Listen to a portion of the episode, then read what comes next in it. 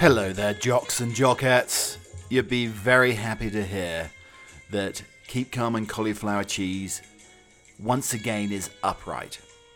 Well, as upright as one can get it. I mean, I've still got that slight, uh, slight hunch of the man with the long back. You know, that could be the next name of the next Bond movie The Slight Hunch, the man with a long back. Hello, well, I'm better now. I'm not horizontal anymore. I'm perfectly erect and ready for another Saturday podcast here. So, this is the podcast today, Friday.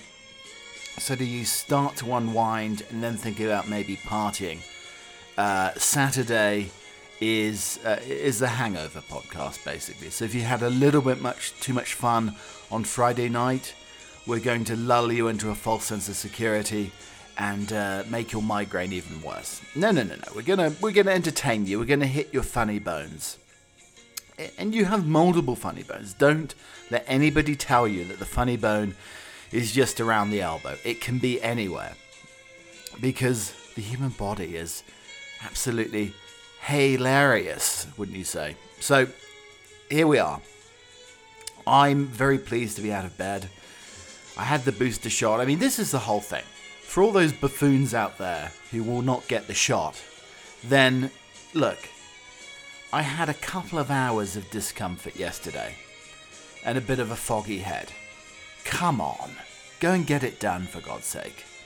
You know, I, I, I, I was going to have second thoughts. I wanted it to be, uh, I wanted the jab in the bottom. Because, I, you know, I, I, I've got skinny, like chicken arms, and I think a jab, the vaccine in the arm, I, I don't know what it can do. But you know what? I need to try to inflate my butt cheeks a little bit. You know, I've got that sort of flat dad butt going on. I mean, it's not terrible. I don't go around looking at other men's and other dads' butts, asses. No, no, no. I'm not a, I'm not an ass pervert, so to speak. Um, but you know, I, I look around and I see that my butt, my ass, is not as flat as possibly the next man. Uh, and uh, you know, I'm, I'm quite proud about that. I mean, I'm very pleased that I haven't got something that's as flat as the proverbial crepe. That would be that'd be absolutely awful. I wouldn't want that. So we're settling into another uh, podcast. We try to do two a week here. Uh, I think Friday I'm very consistent, and then Saturday, possibly Sunday. So we, we give you a full quota, you know, the full Monty of uh, podcasts over the course of the weekend for you to enjoy. And then, sort of, uh, you know, a little bit of a stressful week, you can pop me on and uh, I can relax you. You know, I could be the little British elf on your shoulder reassuring you. Well, I, some would say the devil. But, you know, I'm, I'm sort of angelic and, uh, you know, in my, in my uh, misspent youth, when I had, I looked more cherubic with uh, blonde curly hair, I could be the angel on your shoulder playing the harp, or would that be the eunuch? I don't want to be the eunuch. I mean, I've already said I've got a flat butt. I, you know, I, I don't want to sort of suggest I have no willy either. Uh, yeah, yeah, that would be. Gosh, what a start telling it here. I'm, I'm, I'm describing my flat dad, flat, flat, flat. Need to, you need to elocute, chappy. Flat. The rain in Spain more falls mainly on the plain. Yeah, I feel much better now. Now I'm uh, now I'm warming up slowly. I'm like the uh, Jack in the Box when you're like turning it round slowly, slowly, slowly, and then pop goes the weasel. That is how I see myself, gently warming up, and then a frenetic, rather garish ending. That's your dear host. So we've got to 138 episodes of this absolute drivel. Yes. How are there so many hours, you know, across Spotify, Apple Music, of me just rambling on about a load of tosh? Well, I don't know. Some people have a talent. I have a tosh talent. that's that's how I would uh, will probably describe myself. A little bit of a tosh talent, but I'm here for you, and all you need to do now is uh, you know gently, gently lay back, relax, some deep breaths, and just uh, stretch out those twinkle toes. Yesterday's podcast was uh, basically me in bed trying to uh, crank my neck towards the microphone. Because I don't know if you've ever recorded anything or done any voiceovers from your boudoir, but you know, unless you have one of those flat trays in front of you, and then again, I think if you're a jiffle bottom like myself, you'd hear all sorts of rustling on the microphone. So, uh, you know, it, it took a little bit of getting used to, but I really couldn't move. But now I have a little bit of a stiff neck today. But I do have a cure for the stiff neck a warming, delicious, very seasonal cure for a stiff neck. I'll be giving that to you later. I'll be introducing you to also to Yoga Nana. Yoga Nana later on. I will be doing it. I'll be popping on my turquoise lycra uh, that's very, very flexible. There's a lot of give in that elastic, which is very, very much what I need. I'm going to be talking about my Roomba, how my Roomba went rogue. The Roomba went rogue earlier in the week. Uh, also, um, something inappropriate from an Uber driver. Uh, also, uh, the other day, picking up some food. And you know, it's a great resignation out there. Everybody's quitting, so a lot of there's a, not a lot of restaurant staff. They're really uh, spread a little thin, elasticated to the absolute brim, where it's it's going to break at some point because there's nobody there. But the other day, I went to pick up some food, and uh, I'll uh, enlighten you into what happened. Uh, also, a little bit uh, a little bit later on. We did mention how I uh, lowered my buttock cheeks, and we'll be lowering buttock cheeks again later. I mean, not saying that's a thread or an emblem for the show, uh, but yeah, we'll be doing that a little bit later. But I I lowered them and I think I sat on some apple juice. Or was it urine? I don't know, the other day. But I had a sort of wet left buttock cheek for the whole day, and I did try to raise it up uh, next to the hand dryer in the toilet. Uh, I got up onto the sink and I, I lifted my butt into the air next to the hand dryer to try to dry off a very wet left cheek. Um, did it work? Not particularly, but uh, luckily nobody uh, luckily luckily nobody came in because that was the uh, that was the that was the worry behind the whole thing. I just don't want, didn't want that happening where somebody would come in and see me raising my uh, my buttocks up to the uh, up to the hand dryer. That would have been bloody awful. Also, toxic positivity is very very real and very annoying. If you want to sound more confident, avoid these 11 phrases. Well, I, I think I'm not going to be able to do that because I'm always self deprecating. Sean Connery's hairpiece page, I found that on the internet. And something Camilla, the Duchess of Cornwall, has stopped. I mean, she hasn't stopped talking about this event that happened at the COP conference last week. We do have some trumple trombone. I will be giving my British English take on America's Thanksgiving. There was a lovely little article I, I saw that I thought, you know what, I need to give my take on Thanksgiving and the British point of view of Thanksgiving. Why not? You know, we're coming up a couple of weeks. We'll do a few of these over the uh, over the next coming weeks. But there we go. That's the show. I'm feeling bright and breezy, uh, bright-eyed, bushy-tailed, ready for action. So this uh, this happened the other day. You had uh, Camilla, the Duchess of Cornwall, uh, at the COP conference, and uh, she was awaiting the uh, arrival of President Biden. President Biden. Lovely to see you, Mr. President. Absolutely lovely to see you. Oh, oh yes, yes. You, you, you used to ride the Amtrak, and uh, you, you're, you're, Irish too. I oh, never, never, never knew that. Never knew it.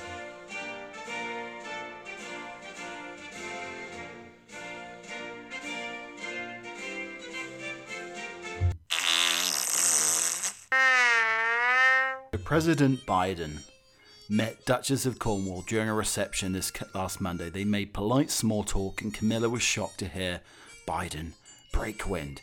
He was supposed to be committed to reducing emissions, but when President Joe Biden produced a little natural gas of his own at the COP26 summit, it was audible enough to make the Duchess of Cornwall blush.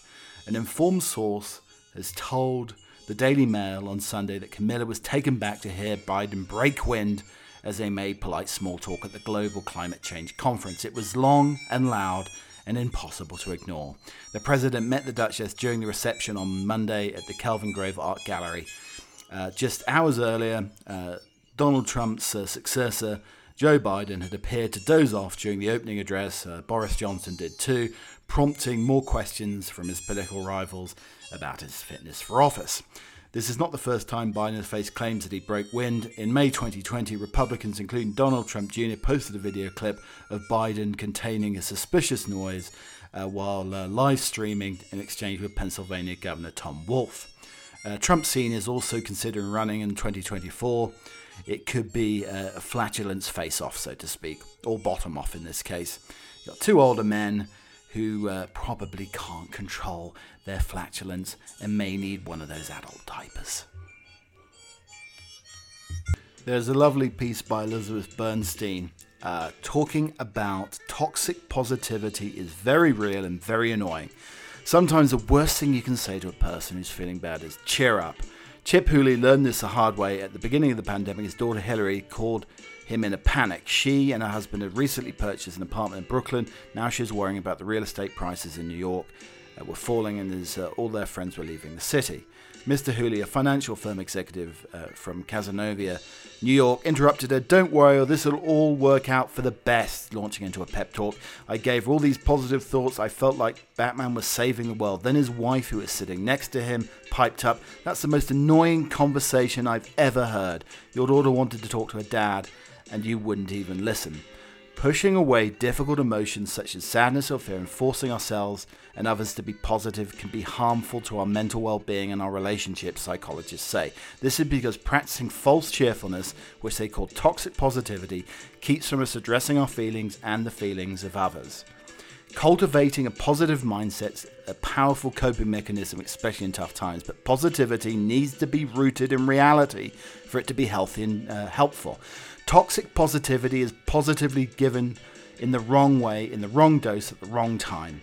Um, and it doesn't sound like this. Cheer up, don't worry, stop focusing on the negative, try to have a better attitude. We're all guilty of it. Many of us were taught as children to banish the uh, so called bad feelings and to pick ourselves up when we fall. Stop complaining, count our blessings, and fix it in our fast culture. Reinforces the message that to be positive is to indeed succeed. So, how can we avoid false positivity to better help ourselves or somebody else who is down? Start by recognizing that it's a different form of hope or optimism. These emotions are rooted in reality, said Dr. David, while toxic positivity is a denial of it. Don't judge yourself or others for feeling difficult emotions. Be compassionate. Tell yourself, I'm feeling sad or lonely in the pandemic, and that is normal. Ask yourself what you can learn from your feelings. Emotions are data, said Dr. David. They're not good or bad. They're signposts to things we care about. Loneliness, for example, might signal that you need more connection. And take action. Do something to address what you've decided is, is missing. Remember, it's not your job to solve the other person's problems, nor do they want you to. You don't want to listen to respond and give advice, you want to listen to understand. Dr. David DiTilio suggests asking the other person what type of support he or she needs, and if you're at the receiving end of somebody else's toxic positivity, explain that you don't want advice, you just need an ear. Mr. Hooley told his wife's comment that uh, that his positivity was annoying to heart. It was eye opening to realize that it's okay to be miserable once in a while. He called his daughter back that night and said, I just want to let you know that the situation doesn't indeed suck. The key is to listen and let the other person talk. Two ears, one mouth. Have you lost your suck? Has your vacuum cleaner lost its suck? Does it not pick up dirt anymore? Do you have to use your broom more often?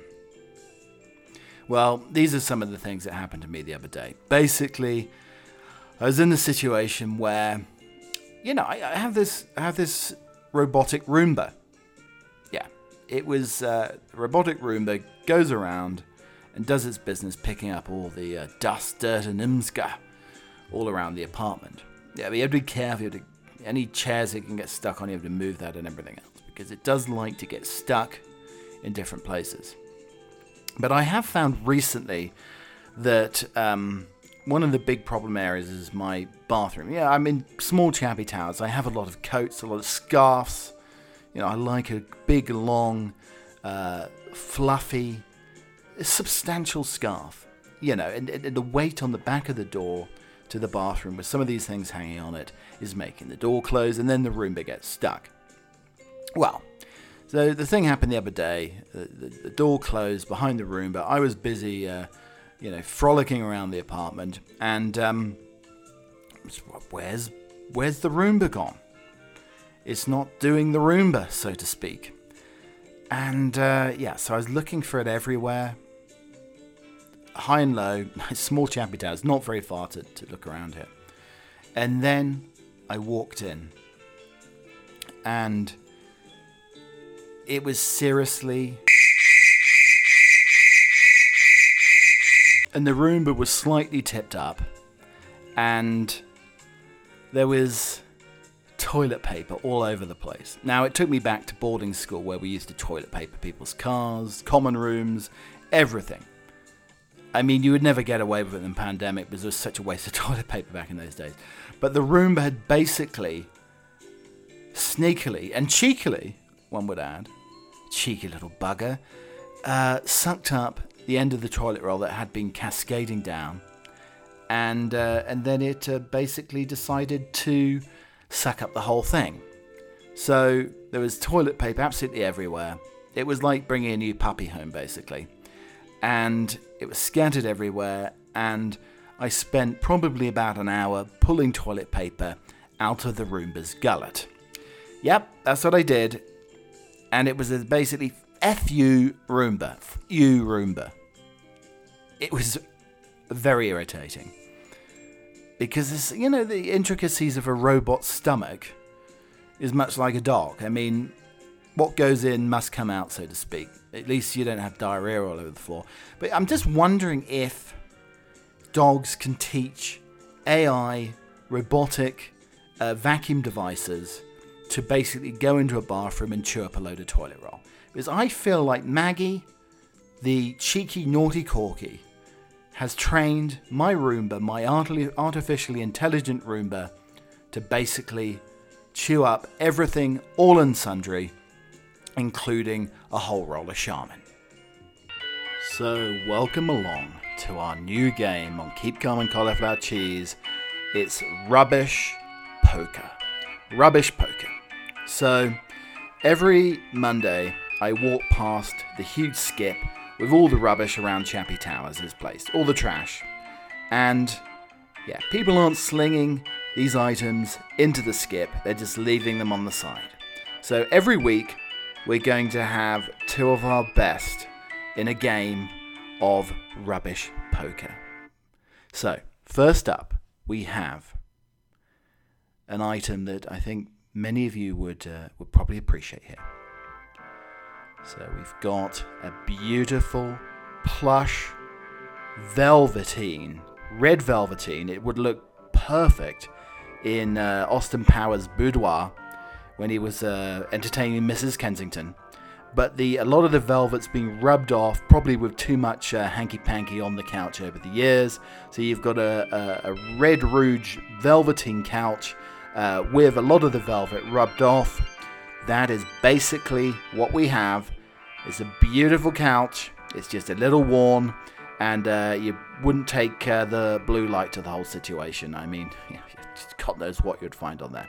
So we have our front hand is a beautiful 1960s velvet couch with a lot of the velvet indeed rubbed off. But we have a winner winner chicken dinner our winner this week, ladies and mantelpieces, our winner of this week's Rubbish Poker. And you're not going to believe it. Oh my gosh. I tell you something. I don't think I've ever seen this at a skip. It was some finely chopped up stew meat, still packaged, and it was inserted into a frying pan. And why, slow flirting is a new way to date. How do you signal that you fancy someone in the current dating climate? Lucy Holden, who used to be a speedy seducer, discovers that slow flirting and some extremely cheesy chat up lines that helped her rediscover her dating mojo. This is in the London Times, Lucy Holden.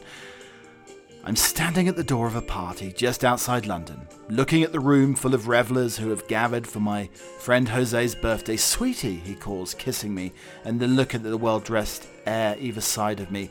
Where's your plus one? I've arrived alone at a party full of couples, as well as more single looking men than I've seen in ages. The only option to chain smoke and chain neck champagne until I feel more confident about charming a load of strangers. Does flirting still exist? I ask myself, wondering if I remember how to do it. Flirting vanished for most of us over the last 18 months uh, with those who face COVID breakups wondering when we'd ever date again. But now that parties and mingling is generally is back, so is slow flirting, the grown up, post pandemic sister of the fast, sexy original. Those of us who have emerged into this brave new single world and now would it seem less interested in vivacious hooking up and keener on more uh, antiquated teasing, kind of wait that makes sure you're on a good thing before you jump into bed. We have slowed down in many ways, and even dating hasn't become immune.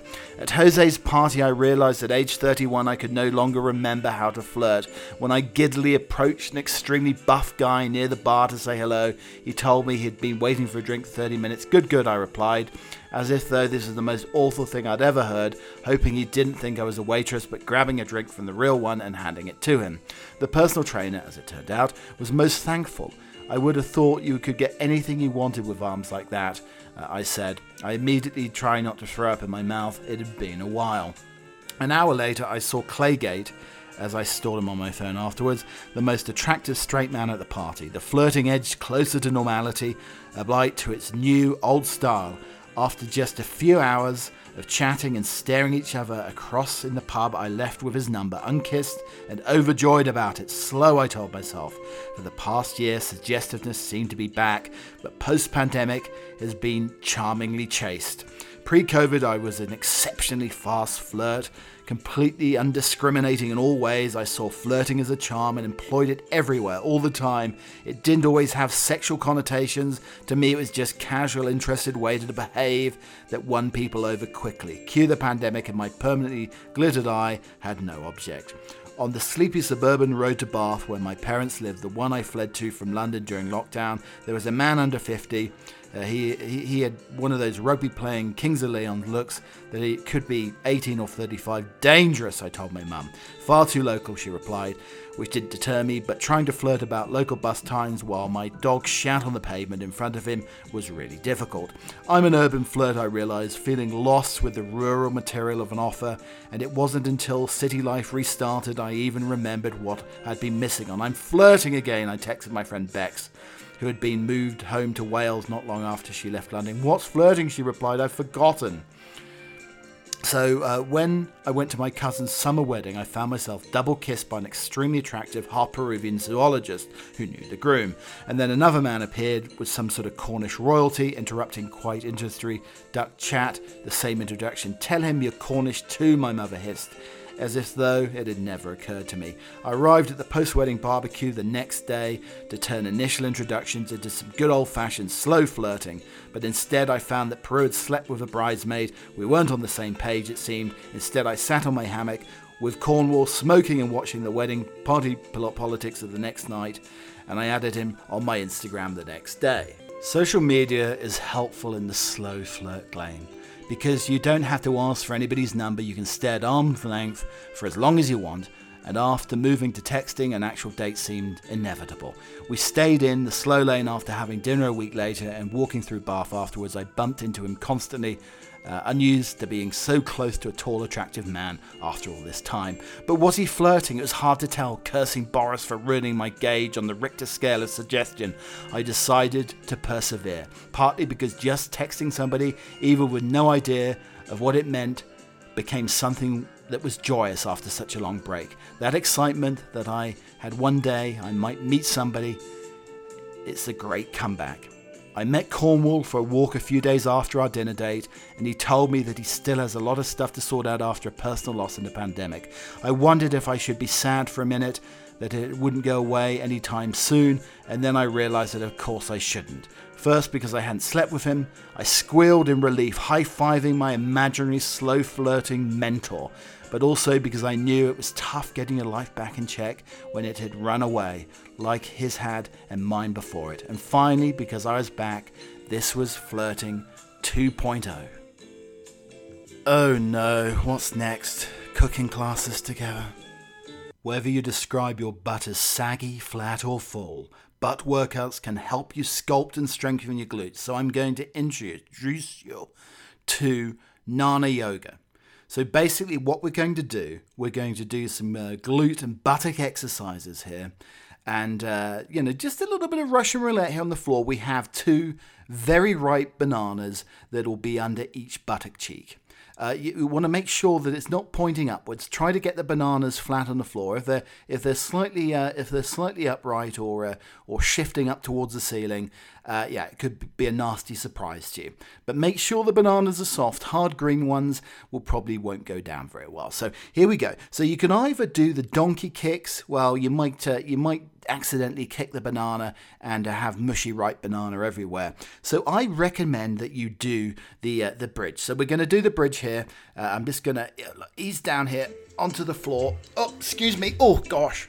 Oh, there we go. So I'm easing onto the floor here, and I have two ripe bananas under the buttock. So I have two ripe bananas that are under the buttocks.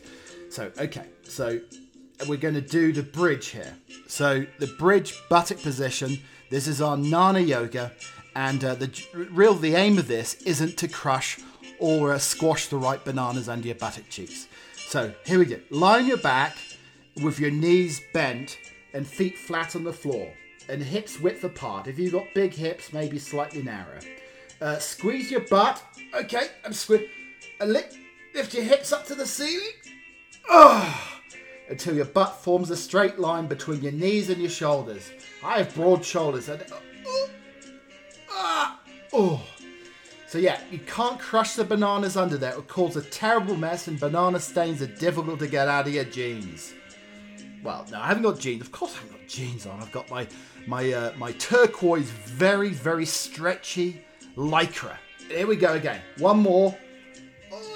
Yeah, just right, right down, right down to the banana. Your, your butt cheeks are touching the banana, but you're not crushing it.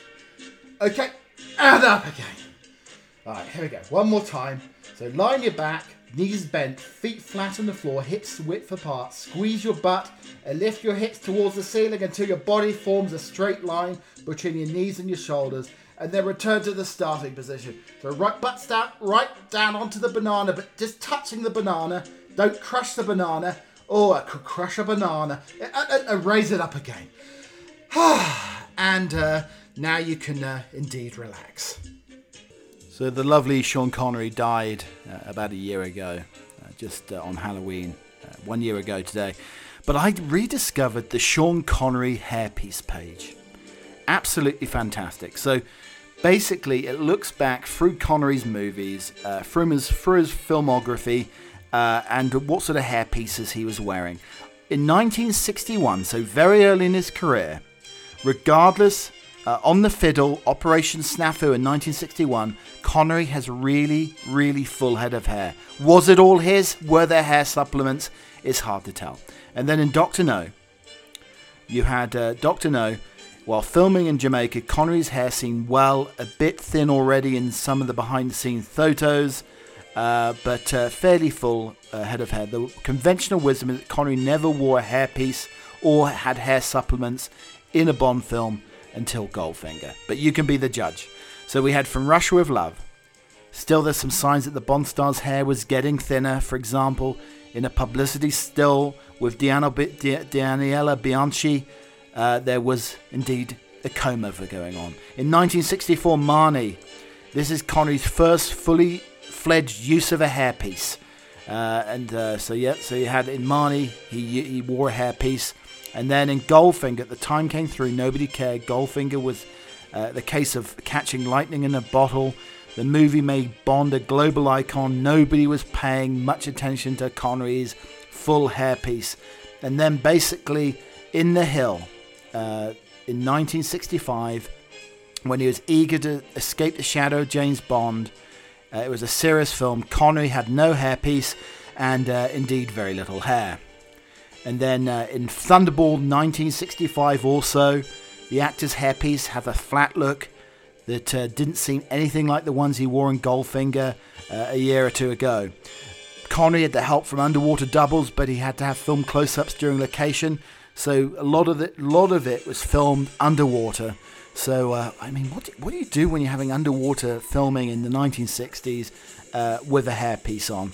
And then uh, in You Only Live Twice in 1967, uh, Only Live Twice and Twice is the Only Way to Live especially when it came to hairpieces in Sean Connery's fifth James Bond film. The script was by Roald Dahl. He didn't lose a lot of the Ian Fleming's uh, screenplay. It meant that Connery had two basic hairpieces: his basic Bond toupee, and uh, and then uh, another part was his impersonation. By the climax of the film, uh, he was wearing a Japanese impersonation hairpiece. So going back to Biden's uh, Trump or uh, fart in this case. Okay, so this is a very, very amusing story uh, that I uh, read on Twitter in the week. Uh, this is, goes, Duchess of Cambridge, well, sorry, the Duchess of Cornwall heard uh, Joe Biden let rip earlier in the week, uh, but it's not quite up with the yarn the Queen told when riding in a carriage with an overseas dignitary, the horse blew and made a terrible smell. And the Queen said, I do apologise. To which the dignitary replied, if you had not said anything, ma'am, I would have thought it was the horse. In such a competitive world, the last thing you need to do is to undercut yourself. But that's what a lot of us do when we communicate in different ways. What makes us sound less confident, less determined, and less sure of ourselves. But there's an effective solution. Swap it out weak words with phrases for ones that will make you come across as professional and capable. The first weak word here, does that make sense? What to say instead? What are your thoughts, or I'd like your input? Number two, maybe we should try. What to say instead? Let's try, or it's a good idea to try. Number three, I think this would. What to say instead? I believe this would. Number four, I'm not positive, but I'm not sure, but what to say? Whatever you were going to say after the but. Uh, number five, I just wanted to touch base. What to say instead? I wanted to touch base. Needless to say, uh, what to say instead? Nothing. In my opinion, what to say instead? Nothing. Uh, for what it's worth, what to say instead? Nothing. Uh, sorry, what to say instead? Excuse me. Um, uh, yes, so uh, X was developed to increase X. What to say? I developed X to increase X. And then finally, if you know what I mean, what to say? Nothing. I mean, this is hard. If you're a self deprecating Brit such as myself, you can run into all sorts of troubles. I mean, part of the problem when swapping out these uh, fairly negative words is identified by Very British Problems official. Uh, follow them on Twitter and also Instagram. Very British Problems. Uh, Brit 1, what time are you getting here? Brit 2, when do you want me? Brit 1, whenever you fancy. Brit 2, when would be best? Brit 1, up to you. Brit 2, let me know. Brit 1, play it by ear. Brit 2, have a think. And there you have it, ladies and gentlemen. It is time for Trump a trombone. Okay, so feed the cat and my daughter from the same bowl. It's no big deal. A man left a house guest disgusted after they watched him feed his pet cat with the same bowl he used to feed, serve food from his daughter. Sharing the story anonymously, the man said that his daughter had just moved onto solid food and every meal was served to her in a small bowl, uh, of which they have a series of. The man and his partner recently got a kitten too, and they were serving wet food for the pet, and they would use one of the bowls. After each meal, he would wash the bowls up, put them back in the cupboard, uh, mixing the cat bowl with the baby bowl together, and he didn't see a problem with the technique. Well, at least it saves them the washing up.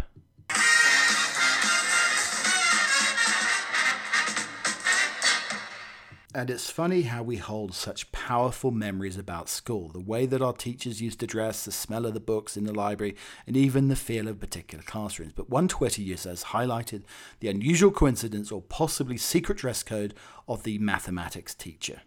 Twitter users highlighted the unusual coincidence of possibly secret dress code of a maths teacher's schools, starting uh, the trend discussing at length what geometry teachers wore. Twitter user and comedian Eli Udens shared a picture of an ordinary brown leather shoes accompanied with the caption, These shoes were built for one thing, teaching geometry. The shoes in question were brown leather Merrell Jungle Moc shoes, and the statement generalizing the fashion sense of geometry teachers has tickled Twitter bones fancy. Well, they could have been mathematician moccasins, calculator crocs, or Pythagoras plimsolls. The delivery driver was left bemused after spotting a broom floating in the air by itself, and now internet users are trying to explain what was going on. Luca uploaded this clip to TikTok, said he had been out on a delivery when he spotted the unusual occurrence. He said that the broom had sat there mid-air with nothing holding it up and was slowly moving in the wind, but not as much as the trees uh, either side of the road. I mean, it's a new type of delivery. Click and Quidditch.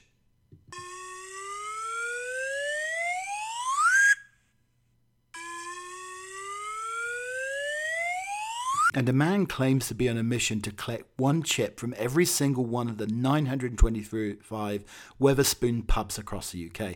Boris Bennett says he carries a folder of chips around with him, each in a clear pouch and perfectly labelled with the restaurant they were purchased from. His hilarious hobby came to light when he posted a picture of his trading cards collection on Facebook. It appeared that Wetherspoon's Poultry Chip Count, a group on the site where Wetherspoon fanatics discuss how many chips they got with their meal.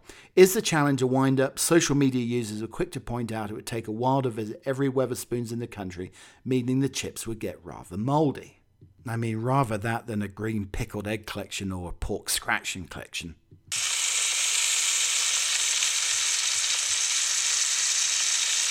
And police are racing out to detangle seven baby squirrels tied together by their tails.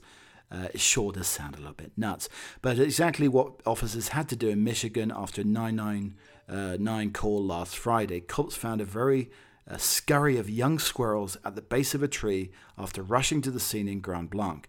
Uh, pictures show the animals dangerously fused together after they became stuck shortly after birth. It was a case of squirrel knotkins. And finally, a CCTV cock-up has left cops facing a hard job trying to find the culprit behind this crime. Three giant penis-shaped garden ornaments have been snatched from a shop which hit the headlines over the owner's refused to remove one of the obscene statues from his uh, window display. Jason Hadlow owner of Simply Dutch in Leeming Bar, North Yorkshire, was forced to look on as his beloved four foot masonry manhood was seized in 2010 following complaints to the public. But the defiant businessman declined to pay the £80 fine to have the stone sculpture returned to him and instead ordered 150 more from Indonesia. The incident led to launching the Free Willy campaign with pictures of concrete penises appearing online in different locations. North Yorkshire Police eventually bowed to the pressure and released the statue uh, to the shop. But now, 11 years later, the final three ornaments were stolen around 10 pm on Monday night. The thieves took uh, five cast iron stags and five concrete dogs, and Jason, who lives in the town of Yarm. The phallic statue uh, was a, a, mighty triumvirate. I wouldn't believe anybody would want to steal somebody's concrete willies. I mean, definitely a phallic threesome. Maybe three heads are better than one. You are British. You know Thanksgiving is an American holiday. You know it comes once a year and it involves eating turkey. You can even infer some of the meaning from the name of the holiday. If you go to Wikipedia, you can learn about the history of the day. It involves pilgrims and Native Americans if you care. But suppose you want the real story, the inside knowledge, the 411 what is Thanksgiving really about? What are the traditions? What if you're invited to an American's house for Thanksgiving? What do you do? What can you expect? So, over the course of the next couple of weeks, we're going to be looking at Thanksgiving, a guide to the rest of the world. So, if you're thinking to yourself, how does this fit into my notion of Americans as a country of crass consumerists whose tackiness has brought on high relief with their naff holidays? No, that is not the case. It's a warm, wholesome holiday. And uh, we start off with Thanksgiving week. If you're invited to an American's house for Thanksgiving, it's either a sign that they really value you as a friend or they feel very sorry for you. The general feeling is that nobody should be alone on Thanksgiving, not even British people who have barely heard of the holiday or broken bread at the holiday. Been very lovely having you here for the podcast. Gosh, I feel so much better today. I feel much, much fitter, raring to go for the rest of the weekend here. But uh, marvelous to have you here. So, if you like the audio version of Keep Calm and Cauliflower Cheese, you can listen on Apple Music, uh, Spotify, Pandora, iHeartRadio, Slacker, TuneIn, Audible, Amazon Music, all of them just have the Audible. So, it's just me rambling on in my rambunctious fashion for about an hour, uh, twice a week. Uh, but if you like a little bit of music, if you love some music, then you can listen to the musical Butler Emporium edition on Spotify. And this week we have a little bit of Shelby Lynne, we have the Bangles, uh, we have uh, also some Jonas Brothers, uh, we have some U2, U2, U2, U2. Uh, we have some uh, Pilot, we have some Hot Chip, we have some Prince, we have some Bruce Springsteen. Oh, wow. I tell you something, it's fun packed music packed edition of the show. In fact, if you are uh, making a pumpkin pie and you're slicing into the pumpkin and gouging out all the, the innards of that pumpkin to make the pumpkin pie, as you're gouging out the innards of the pumpkin, you might be able to press your ear to the pumpkin and hear Keep Calm and Cauliflower Cheese. It, you hear it everywhere. It's everywhere, I tell you. Anyway, coming up next, we have a very seasonal poem. This is a shepherd's calendar, November. The landscape sleeps in mist from morn till noon, and if the sun looks through, 'tis with a face beamless and pale and round, as if the moon, when done the journey of her nightly race, had found him sleeping and supplied his place. For days the shepherds in the fields may be, nor patch a sky, blindfold they trace the plains that they seem without a bush or a tree, whistling aloud by guests to flocks they cannot see. The timid hare seems half its fears to lose, crouching and sleeping neath its grassy lair, and scarcely startles though the shepherd goes close by home and dogs are barking there. The wild colt only turns around to stare at passenger by, then naps his hide again, and moody crows beside the road forbear to fly though pelted by the passing swain. The stay turns to night and tries to wake in vain.